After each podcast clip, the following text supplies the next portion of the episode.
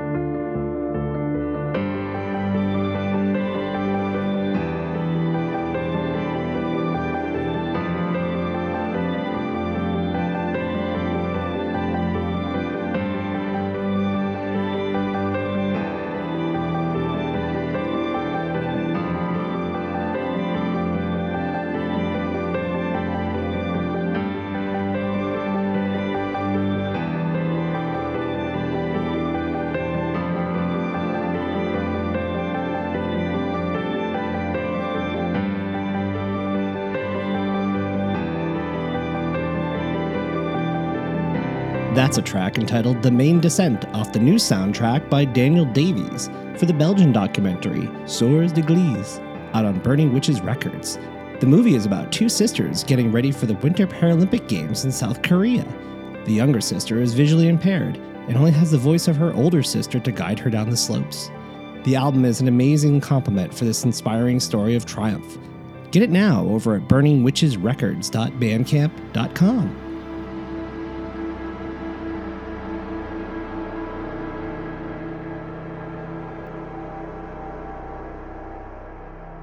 Welcome to Launch Report.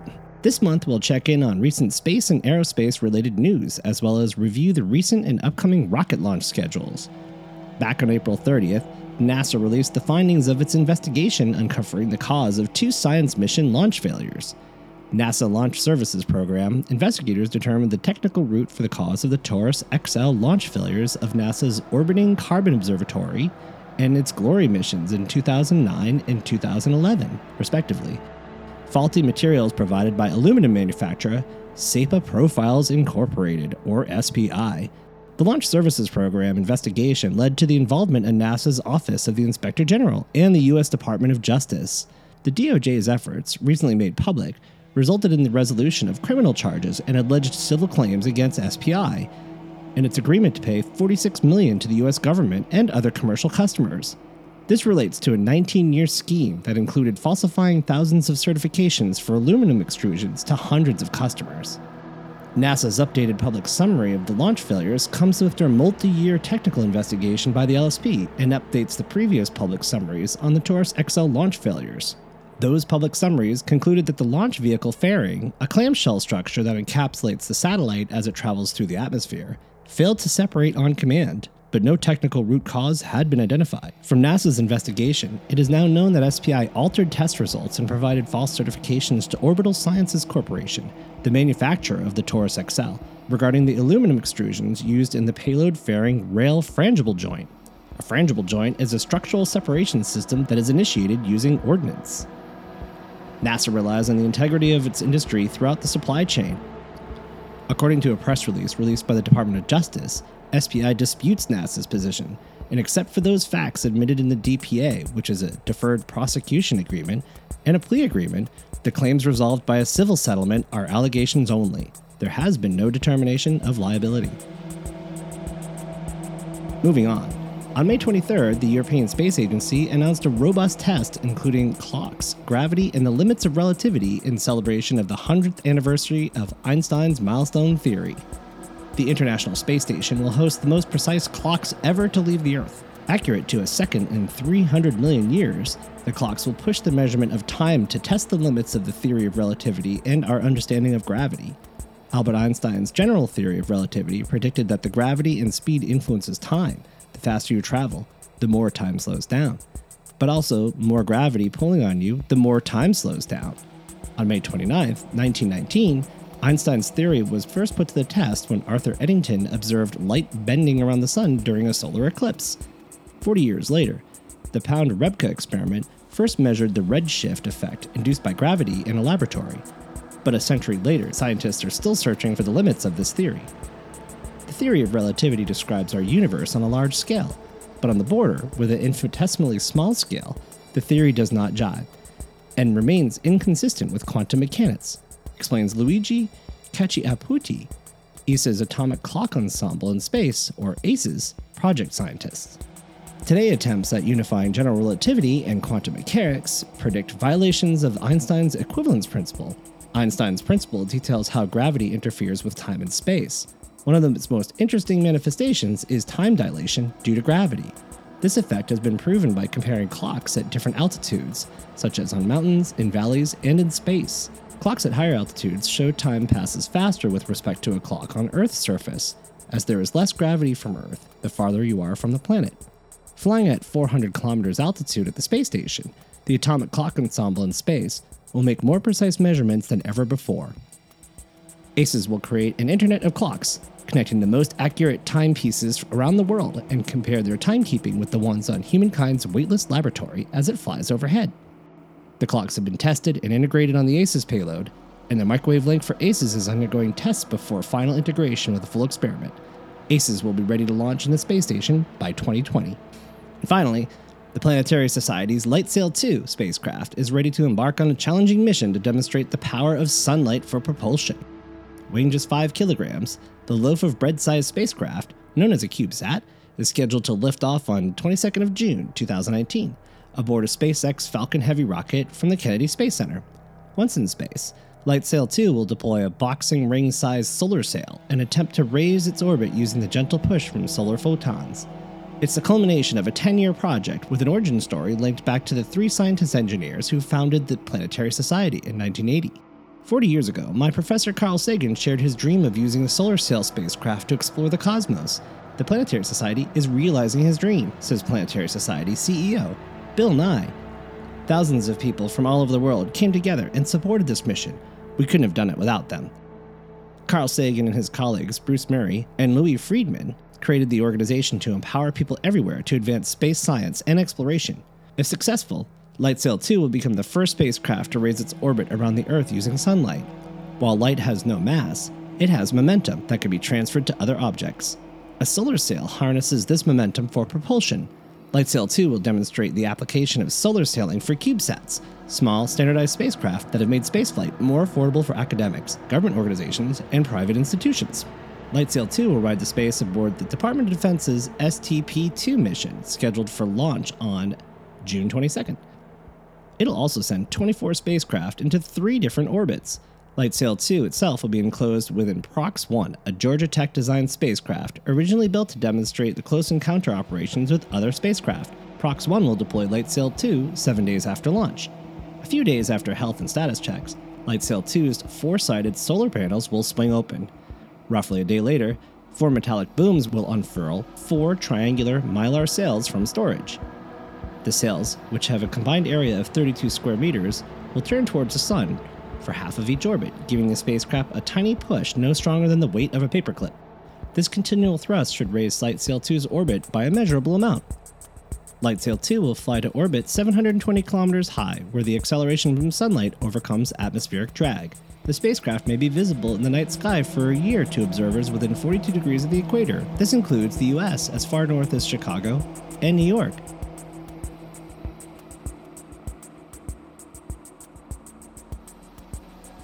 Back on May fourth, a SpaceX Falcon nine rocket launched the nineteenth Dragon spacecraft mission on its seventeenth operational cargo delivery to the International Space Station. Then on the fifth, a Rocket Lab Electron rocket launched on its sixth flight from a facility on the Mahi Peninsula on New Zealand's North Island. On May seventeenth, a Chinese Long March three C rocket launched a satellite for the country's Beidou Navigation Network. India's Polar Satellite Launch Vehicle, or P S L V, launched on the twenty-first. The P S L V C forty-six launched the RISAT two B radar Earth satellite for the Indian Space Research Organization.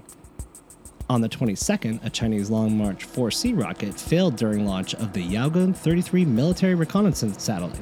Then on the twenty-third, a SpaceX Falcon nine rocket launched sixty satellites for SpaceX Starlink broadband network. These are the first of twelve thousand the company plans to launch over the next decade. On May twenty-seventh, the Russian government Soyuz rocket launched a Glasnost M navigation satellite. In a dramatic video of the launch, you could see the rocket be struck by a massive bolt of lightning, which did not harm the rocket or payload at all. And on the thirtieth, a Russian government Proton rocket and Breeze M upper stage launched the Yamal six oh one communications satellite for the Gazprom Space Systems. On June fifth, a Chinese Long March eleven rocket launched two Jin one Earth imaging satellites for the Chang'e Satellite Technology Company. On June eleventh, a SpaceX Falcon nine rocket will launch the RadarSat Constellation mission for the Canadian Space Agency. The twentieth, Ariane Space will use an Ariane five E C A rocket, designated V A two forty-eight, to launch the DirecTV sixteen and Eutelsat seven C communication satellites.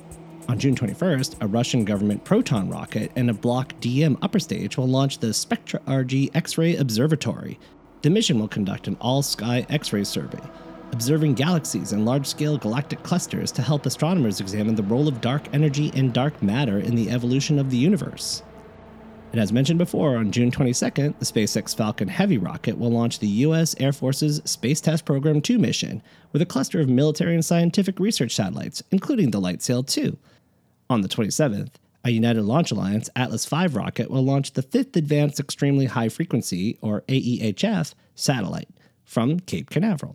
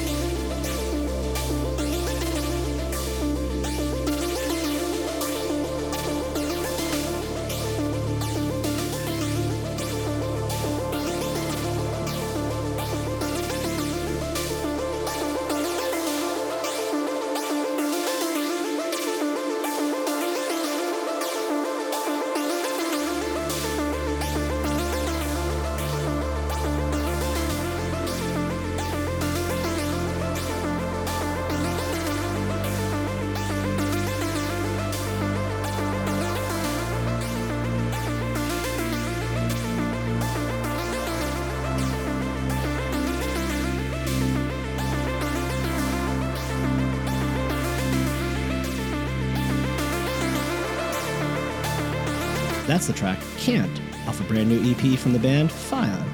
Off the label Soundtracking the Void, the album is called Momentum. The four-song E P is rich with atmospheric analog textures and rhythms and is an all-around excellent release. You can buy this and all their other releases over at soundtracking the void dot bandcamp dot com.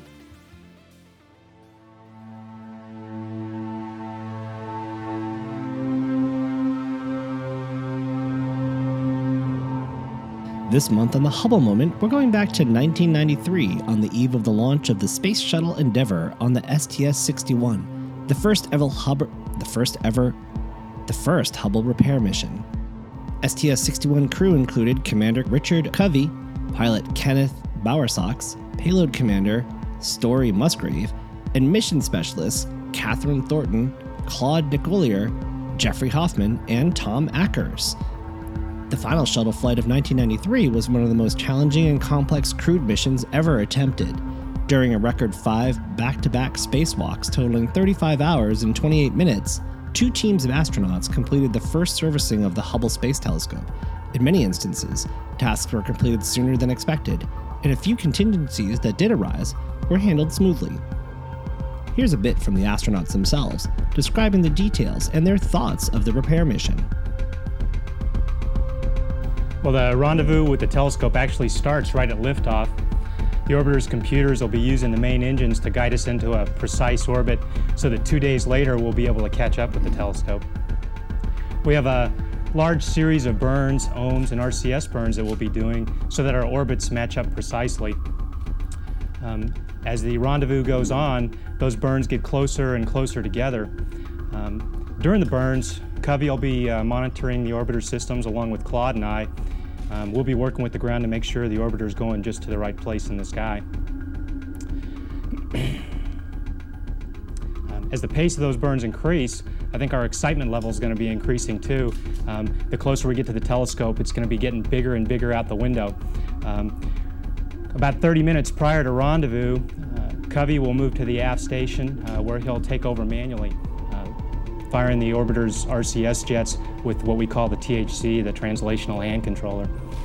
Uh, the primary uh, information he'll be using for that is uh, radar information, which gives us uh, closing rate and position.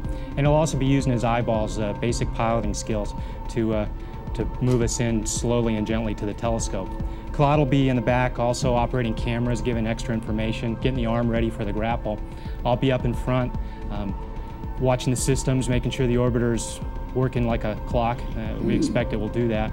Um, and there are, uh, will also be some other excitement uh, up on the flight deck. Uh, Story, Jeff, and Tom will all have cameras trying to document kind of like uh, what's going on in this room right now. I imagine we'll have flashes going off everywhere and a lot of cameras in the windows. Uh, K T will be uh, using the laser, pointing it at the target, uh, trying to get one extra source of range and range rate marks. With all that going on, I hope I'll get a chance to move back and push people away for a few seconds and take a look at the telescope as we're getting in close. Uh, of course, the rendezvous will culminate with Claude taking over with the arm, reaching out, and grabbing the telescope. I'll let him tell you a little bit about that now and the other R M S operations we have on the flight. Okay, thank you, Sox. Uh, I must say in general that uh, this mission is a, is a dream mission for an R M S or remote manipulator system operator, because they will be more R M S operation on this flight than there has ever been in any shuttle mission so far, uh, and also more than there will be in the near future, except maybe when we assemble uh, the space station, where there will be quite a lot of R M S operation also. Now, the uh, remote manipulator system will not only be used to capture the telescope, to grapple it and uh, install it uh, in the back of the cargo bay on uh, the flight, flight support structure, and to release it on the ninth day of the mission, but also in support of all of the extravehicular activities. All the five E V As that will be talked about a little later by the E V A crew members will be supported by the arm, in that one of the two E V A crew members will be free-floating, and the other one will be on a manipulative foot restraint at the tip of the arm, and uh, uh, the R M S operator, Sox, or myself will have to maneuver this crew member from one place to the other in the cargo bay or toward the telescope, in order to do the, the maintenance job. Now, there's a, there's a big advantage in uh, using the arm in support of E V A operation. On one hand, the distances are relatively large between some location, the cargo bay, from the protective enclosures where the instruments that have to be replaced are located, uh, and the telescope itself. On the other hand, it facilitates also the handling of large masses, and especially the extraction and insertion of large masses and bulky masses like the uh, high-speed photometer or the corrective optics uh, space telescope axial replacement, uh, the corrective uh, optics element that uh, will take the place of the high-speed photometer. So the, the arm uh, will be used uh, extensively in order to facilitate this operation. If we have any failure with the arm, Uh, it is anticipated that although we will try to do all this operation, it will take quite a bit more time. Now, uh, as I said, on the ninth day of the mission, uh, we will uh, do the release of the telescope. The telescope will be uh, grappled again uh, while it is in that uh, structure on, in the back of the cargo bay. Uh, the latches will be released. The telescope will be put in a position with respect to the orbiter, which is the same as the position it had when we grappled it uh, on day three of the mission. And the release uh, will be performed then.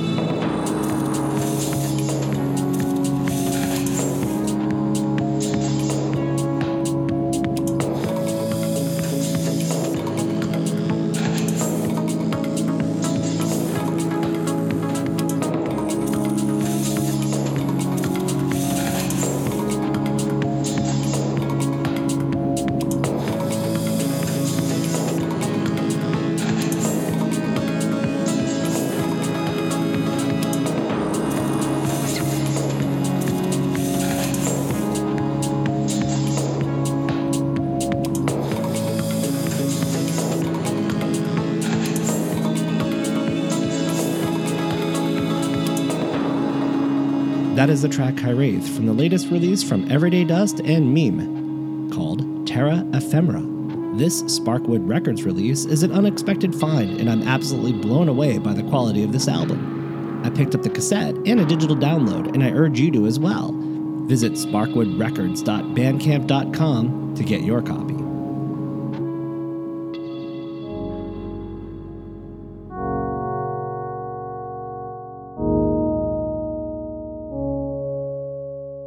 First up this month on Exclusively Exos, scientists at the Max Planck Institute for Solar System Research at the Georg August University in Göttingen and the Sonnenberg Observatory have discovered eighteen Earth-sized planets beyond the solar system.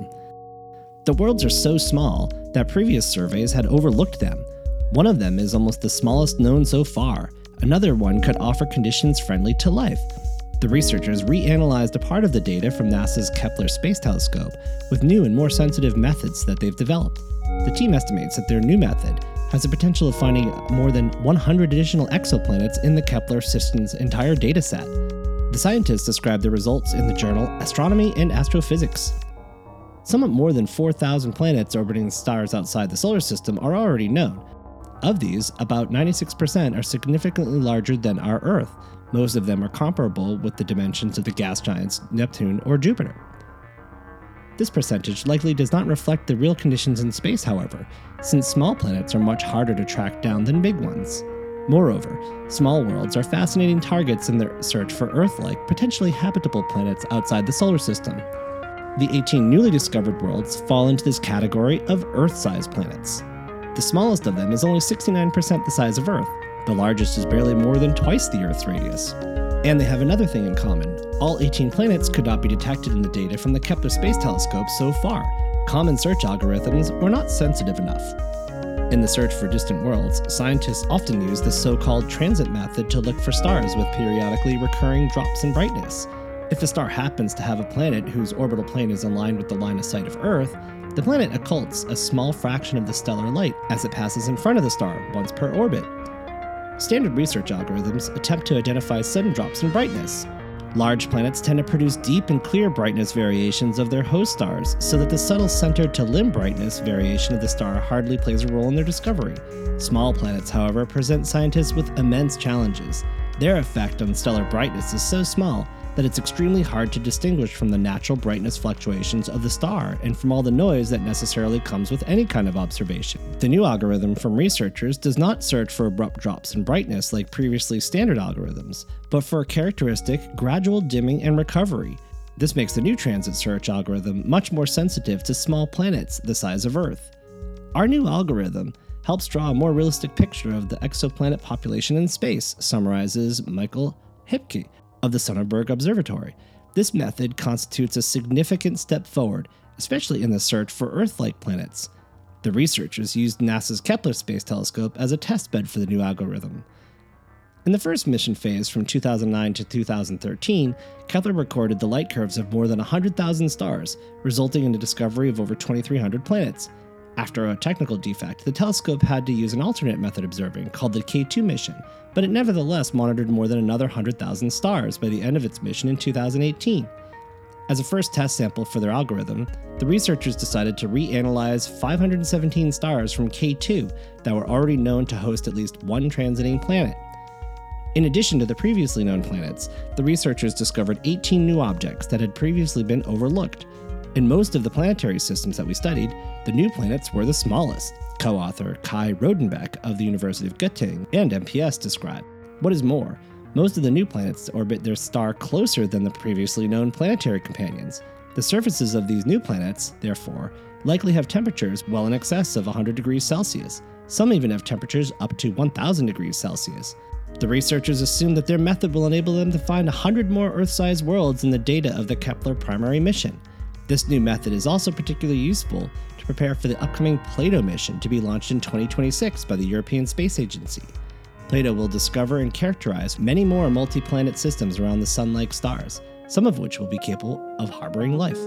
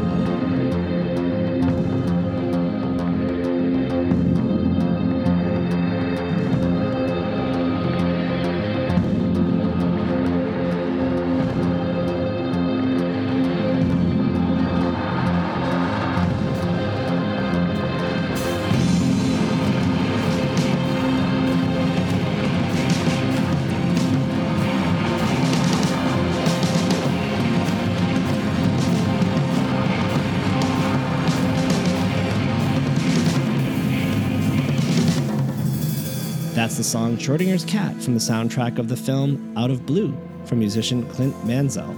Clint is known for his work in film as well as television and shows such as The Black Mirror. He's also the frontman for the pioneering British band Poplite Itself. Out on Lakeshore Records, with a vinyl release on Invader Records, you can get this on all major streaming platforms or get the physical release and digital download over at w w w dot invada dot co dot u k and click on the shop link in the main menu.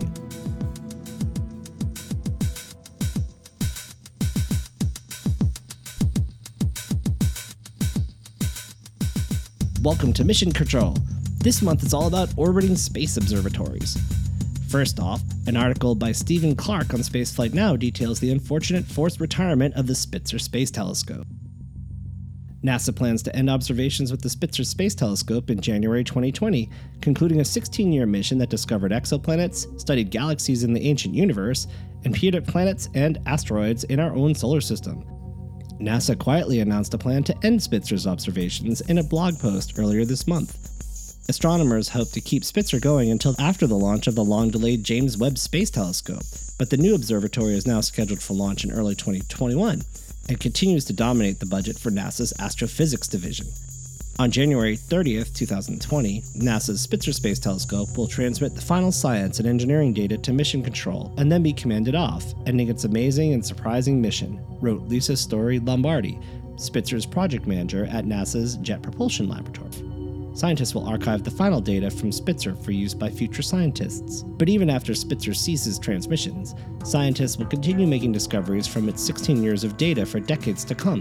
Spitzer enables groundbreaking advances in our understanding of planetary systems around other stars, the evolution of galaxies in nearby and distant universe, the structure of the Milky Way galaxy, the infinite variety of lives of stars, and the constituents of our solar system. A review of NASA's operating astrophysics missions by an independent panel of scientists in twenty sixteen ranked Spitzer at the bottom of a list of six projects examined by the board. Thomas Zurbuchen, head of NASA's science division, said May twenty-first that the agency followed guidance from senior review in deciding when to shut down Spitzer. Every once in a while, that means you turn off a mission because the science return is no longer warranting keeping it going in the context of other missions, Zurbuchen said during a meeting of the NASA Advisory Council Science Committee. It's not that there's no science to return, but there's less. Built by Lockheed Martin, Spitzer was the last of NASA's four original great observatories to launch, joining Hubble, the Compton Gamma Ray Observatory, and the Chandra X-ray Observatory. Designed for a five-year mission, Spitzer launched on August twenty-fifth, two thousand three, aboard a Delta two rocket from Cape Canaveral. Scientists have recently found evidence that pairs of stars have been kicked out of their host galaxies. This discovery, made using NASA's Chandra X-ray Observatory, is one of the clearest examples of stellar pairs being expelled from their galactic base. Astronomers use the term binary system to refer to pairs of stars orbiting around each other. These stellar pairs can consist of combinations of stars, like our Sun, or more exotic and denser varieties, such as neutron stars or even black holes. X-rays are produced when the cosmos X-rays are produced in the cosmos when matter is heated to millions of degrees. Such temperatures occur where high magnetic fields, or extreme gravity, or explosive forces hold sway. Neutron stars form when a massive star explodes as a supernova and the core of the star collapses into itself. Under certain conditions, these gargantuan blasts that create the neutron star are not symmetric. The recoil effect can kick the star with such force that it's expelled from the galaxy where it resides. These new Chandra results show that sometimes a companion star is forced to exit the galaxy as well. It's like a guest that is asked to leave the party with a rowdy friend, says Zhengju Jin of McGill University in Montreal, Canada, who led the study. The companion star in this situation is dragged out of the galaxy simply because it's in orbit with the star that went supernova. How do astronomers look for these banished pairs? If the companion star is close enough, then matter from it will swirl toward the denser neutron star and form a disk around the neutron star. The strong gravitational forces cause the material in this disk to move more rapidly as it approaches the neutron star, and frictional forces in the disk will heat the gaseous disk to tens of millions of degrees. At these temperatures, the disk glows in the X-ray light. Jin and her collaborators found signatures of the so-called X-ray binaries outside of the galaxies in a comprehensive study of the Fornax galaxy cluster made with Chandra data taken between nineteen ninety-nine and two thousand fifteen. This cluster is relatively nearby at a distance of some sixty million light-years from Earth in the constellation sharing its name. By combining the Chandra dataset with optical observations, researchers made a census of X-ray sources within about six hundred thousand light-years of the central galaxy. Astronomers concluded that about thirty sources in the Fornax cluster were likely to be pairs of stars, which had been kicked out of the center of their host galaxies. Rather than being tethered to a particular galaxy, these pairs of stars now exist in the space between galaxies, or are on their way out of their home galaxy, says co-author Mi King Hu from the Nanjing University in China. The team also found about one hundred fifty sources that appear to be outside the stellar boundaries of the galaxy, within the cluster. These were determined, however, to have origins other than expulsion. It's like the end of a party, where people attending head off in different directions, and only the hosts are left behind, says co-author Zhen Jingzhu. One possibility is that they reside in the halos, or the far outer reaches of the Fornax cluster's central galaxy, where they were formed. A second possibility is that they are X-ray binaries that were pulled away from a galaxy by the gravitational force of nearby galaxy during a flyby, or X-ray binaries left behind as parts of remnants of a galaxy stripped of most of its stars by a galactic collision. Such interactions are expected to be relatively common in the crowded region, like the one in the Fornax cluster. The Chandra observations involved a total exposure time of fifteen days, enabling the team to discover one thousand one hundred seventy-seven X-ray sources within their region, which covers twenty-nine galaxies in the Fornax cluster. As mentioned before, Chandra X-ray Observatory is part of NASA's fleet of great observatories, along with the Spitzer, the Hubble Space Telescope, and the now deorbited Compton Gamma Ray Observatory. The Chandra X-ray Observatory, which launched in the Space Shuttle in nineteen ninety-nine, is managed by the Smithsonian Astrophysical Observatory in Cambridge, Mass.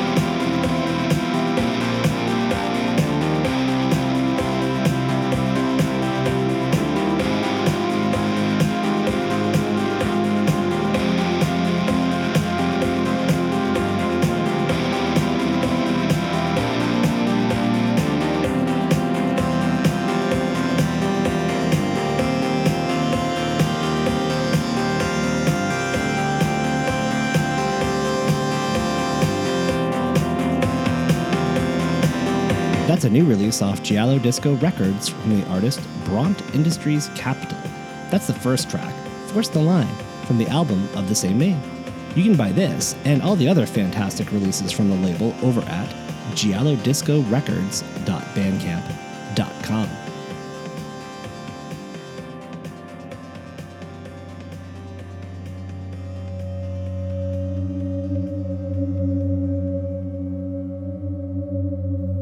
This month on Unlikely Encounters, we're going to talk about the Mutual U F O Network, or MUFON, which celebrates its fiftieth year in operation.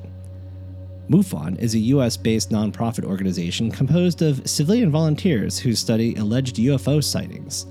It is one of the oldest and largest organizations of its kind, claiming more than four thousand members worldwide, with chapters and representatives in more than forty-three countries and all fifty states. In two thousand fifteen, MUFON founded the Mutual U F O Network University, an unaccredited online institution which seeks to train members to investigate U F O sightings. The organization has been criticized for its focus on pseudoscience, and critics say its investigators fail to use the scientific method. MUFON was originally established as the Midwest U F O Network on May thirty-first, nineteen sixty-nine, in Quincy, Illinois. Most of MUFON's early members were associated with the Skylook newsletter of Strover, Missouri, and the Aerial Phenomenon Research Organization, or A P R O, formerly of Sturgeon Bay, Wisconsin. MUFON was renamed Mutual U F O Network in nineteen seventy-three because of its expansion to other states and internationally. MUFON is currently headquartered in Irvine, California, under the direction of Jan Harzen. It holds an annual international symposium and publishes the monthly MUFON U F O Journal. Their group now has more than five hundred field investigators, as well as a specialized team to investigate possible physical evidence of extraterrestrial craft. The network trains volunteers to be investigators and teaches them how to interview witnesses, perform research, and how to draw conclusions from evidence. Although investigators are not paid, they must pass an exam based on the two hundred sixty-five page manual and a background check. MUFON features a case management system on its website and hosts a web-based newsroom. According to science writer Sharon Hill, MUFON's focus is decidedly unscientific, with talks on alien abduction, conspiracy theories, human E T hybrids, hypnotic regression, and repressed memories, and reflects a wide range of pseudoscience. MUFON has been the subject of criticism for drifting away from their original nuts and bolts of investigation into bizarre conspiracy and exopolitics talk. The organization receives large numbers of U F O reports every year. The qualifications of the amateur volunteers examining the reports, however, have been questioned. From Hill's own blog post in August two thousand eleven, she reports the following. The Los Angeles Times reported on an annual MUFON conference with the headline, "Convention Emphasizes Scientific Methods." The reporter then skewers his ideas by showing at least how some of the attendees have thoroughly embraced the idea of alien visitation and human-alien hybridization. The reporter doesn't have to go to the fringe to point out the sham of science here. It's more basic than that, rooted in popular misunderstanding about what science is and what scientists do. U F O researchers, including MUFON, were included in my study of A R I Gs, amateur research and investigation groups. I looked at how they use the concept of science and being scientific in their activities. In this article, we see some common devices come up. They emphasize the precision of a scientist and the use of devices. All that is fine, but certain critical components of being scientific are missing. First, scientific training is absent. Almost no A R I G participants have academic training as scientists. Among many science concepts they are not familiar with, they have not been schooled in how personal bias scuttles the reliability of scientific results. Scientific procedure is about careful collection of data, but also strongly emphasizes the elimination of bias. The majority of U F O investigators, along with ghost and cryptid researchers, are pro-paranormal. They readily embrace a paranormal explanation, often as a default. I can't explain this, ergo it must be paranormal, be that alien technology, spirits, or something else that is not accepted by science. This is not logical and it's wrong. It's unscientific. Your average working scientist is not allowed to go this route. Thus we can see why a path to scientific acceptance is blocked at the very first gate. The U F O researchers are upset that the scientific community does not accept their evidence as compelling. Their standards for evidence are very different than mine. Paranormal research is sustained by subjective experiences and reported stories.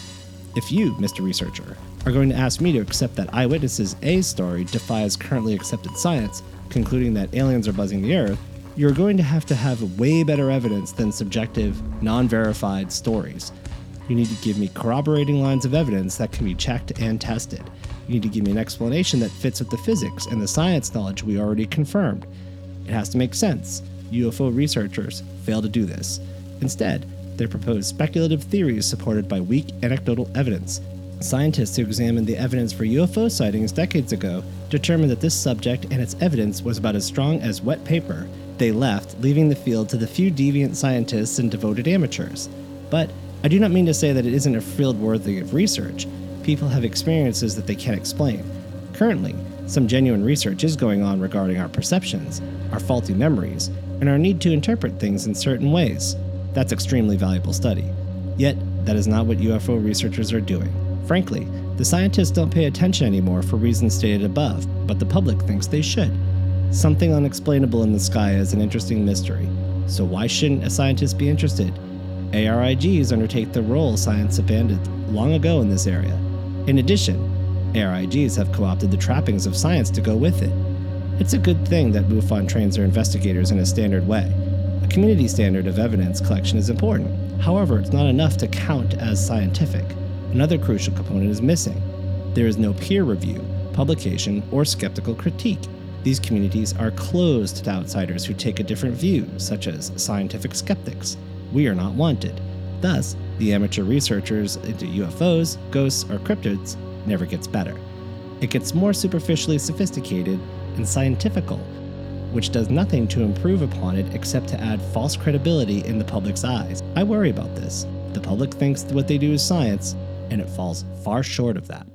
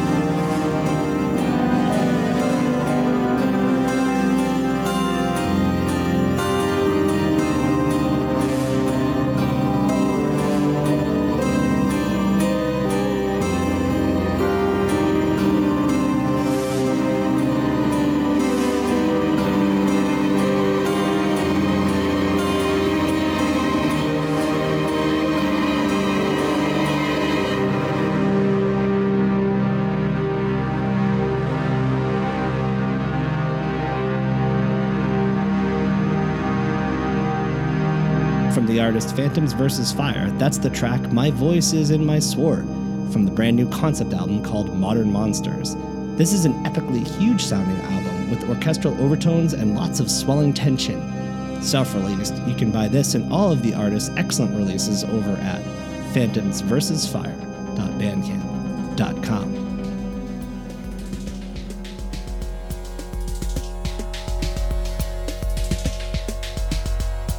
Now, wrapping up the show, we've got Night Vision. This past month, I got to spend some time at my daughter's fourth grade class filling out postcards to send to space, thanks to an offer from Blue Origin. On May ninth, Amazon billionaire Jeff Bezos laid out the architecture for missions to the moon aimed at supporting NASA's goal of landing astronauts on the lunar surface by twenty twenty-four.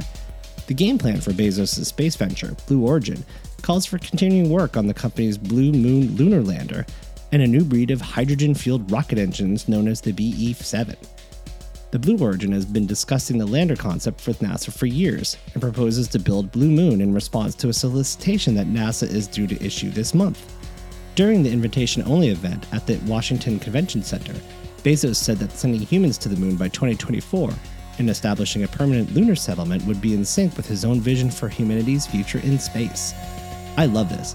It's the right thing to do, Bezos said. We can meet that timeline, but only because we started this three years ago. It's time to go back to the moon, and this time, to stay. The showstopper came when Bezos pulled the wraps off the full-size mock-up of the Blue Moon lander. This is an incredible vehicle, and it's going to the moon, he says. The cargo version of the lander could deliver three point six metric tons of payload to the lunar surface, while a stretch tank version of the craft could put six point five metric tons on the moon. Bezos said that the stretch version could provide enough carrying capacity to accommodate astronauts. The stretch lander was shown with an ascent vehicle on top, while an illustration of the cargo lander had a set of four rovers sitting on top. Blue Moon would be equipped with a crane system to lower payloads from the lander's deck to the surface. Bezos shied away from referring to a specific mission. He said that Earth will always be the best planet for our species, but repeated his oft-stated view that over the decades ahead, increasing demand for energy and resources will require humanity's expansion out into the solar system. The good news is, is if we move out into the solar system, for all practical purposes, we have unlimited resources, he says. His long-range vision calls for establishing an outpost on the Moon and Mars, and city-sized spaceships that rotate to produce artificial gravity, such habitats known as O'Neill cylinders, in honor of Princeton physicist and space settlement advocate Jerry O'Neill, one of Bezos' college mentors. Bezos has said that he's spending a billion dollars a year on Blue Origin, with most of that money going towards the New Glenn rocket project. All of this activity stems from Bezos' childhood dream of spaceflight, sparked fifty years ago when he watched the Apollo eleven moon landing at the age of five. Some of the friends from his youth have joked that the reason he created Amazon was to earn the money to fund his own space effort.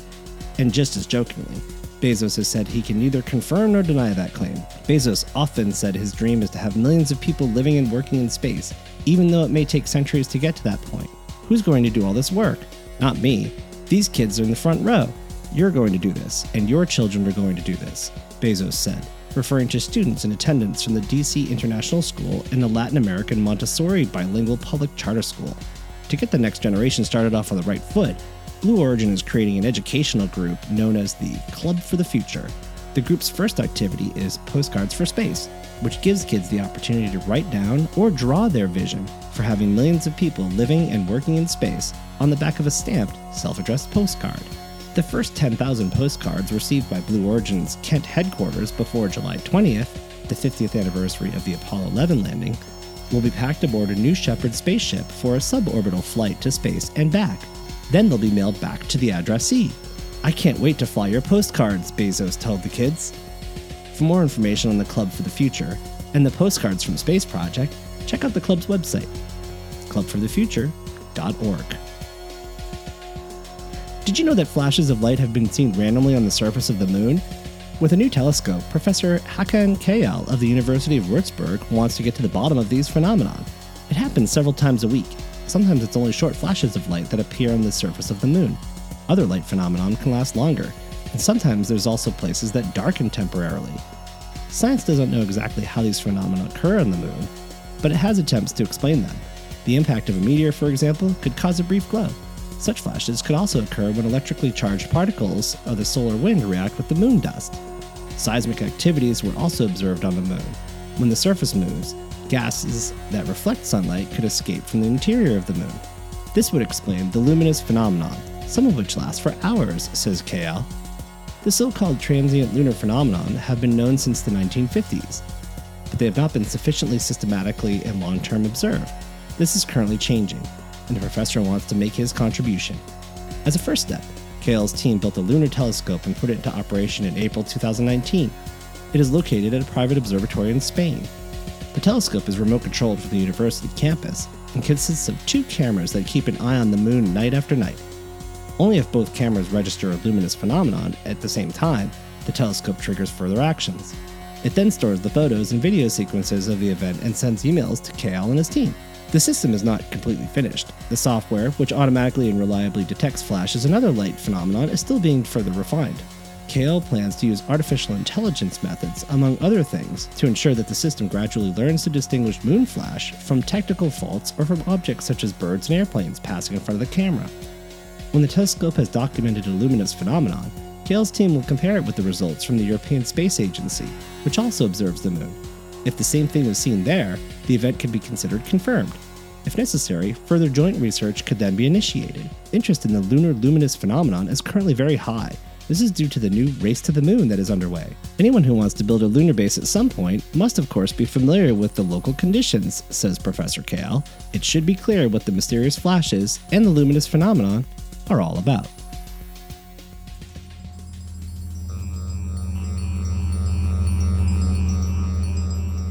Well, that concludes this month's episode of Galaxy Rise. Thank you for joining me. Thanks to all the musicians and labels and science communicators who've helped make this show what it is. Galaxy Rise is a production of Star Stuff Studios and is hosted by me, Dustin Ruoff. Let me know what you think by emailing hello galaxy rise at gmail dot com. Hit me up on Twitter at rise underscore galaxy. Search Hello Galaxy Rise on Facebook, YouTube, or visit w w w dot galaxy rise dot com. Until next month, clear skies.